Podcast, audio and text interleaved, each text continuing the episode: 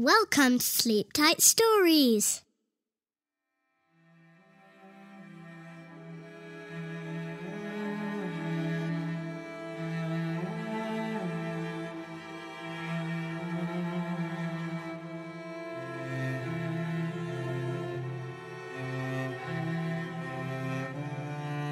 Toads and Diamonds. There was once upon a time a widow who had two daughters. The oldest was so much like her in the face and humor that whoever looked upon the daughter saw the mother.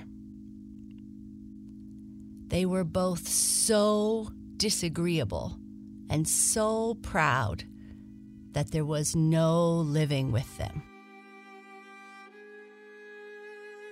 The youngest, who was the very picture of her father for courtesy and sweetness of temper, was one of the most beautiful girls ever seen.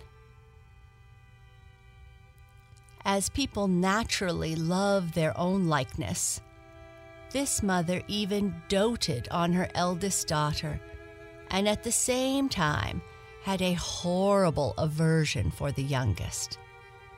She made her eat in the kitchen and work continually. Among other things, this poor child was forced twice a day to draw water above a mile and a half off the house and bring home a pitcher full of it. One day, when she was at this fountain, there came to her a poor woman who begged of her to let her drink.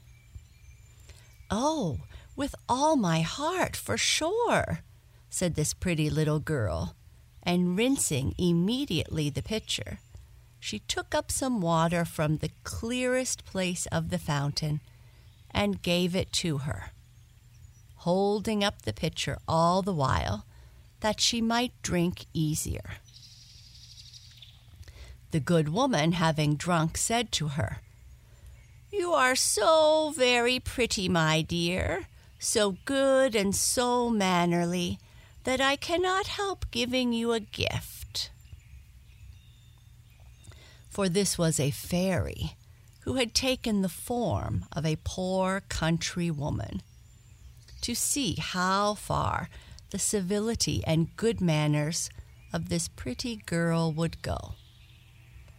I will give you a gift, continued the fairy, that at every word you speak there shall come out of your mouth either a flower or a jewel. When this pretty girl came home, her mother scolded her for staying so long at the fountain. I beg your pardon, Mamma, said the poor girl, for not making more haste. And in speaking these words, there came out of her mouth two roses, two pearls, and two diamonds. What is it I see there? Said the mother, quite astonished. I think I see pearls and diamonds come out of the girl's mouth. How is this happening, child? This was the first time she had ever called her child. The poor girl told her frankly all the matter, not without dropping out infinite numbers of diamonds. In good faith, cried the mother, I must send my child thither. Come hither, Fanny. Look what comes out of your sister's mouth when she speaks. Wouldn't you be glad, my dear, to have the same gift given to you?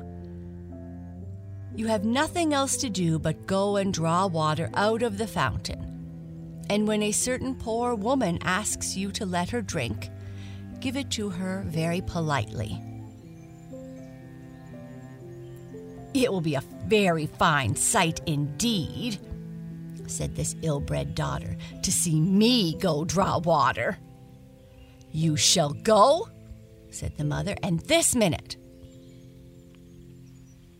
So away she went, but grumbling all the way, taking with her the best silver pitcher in the house. Now she was no sooner at the fountain than she saw coming out of the woods a lady most gloriously dressed, who came up to her and asked for a drink.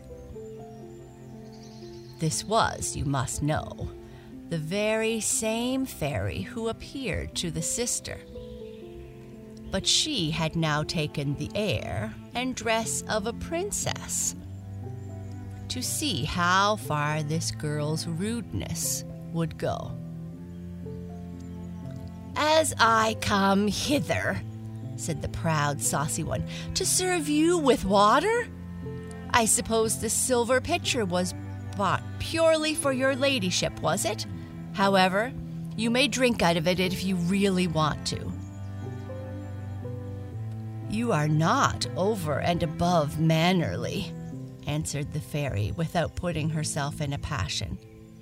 Well, then, since you have so little breeding and you're so disobliging, I give you a gift that at every word you speak, there shall come out of your mouth a snake or a toad.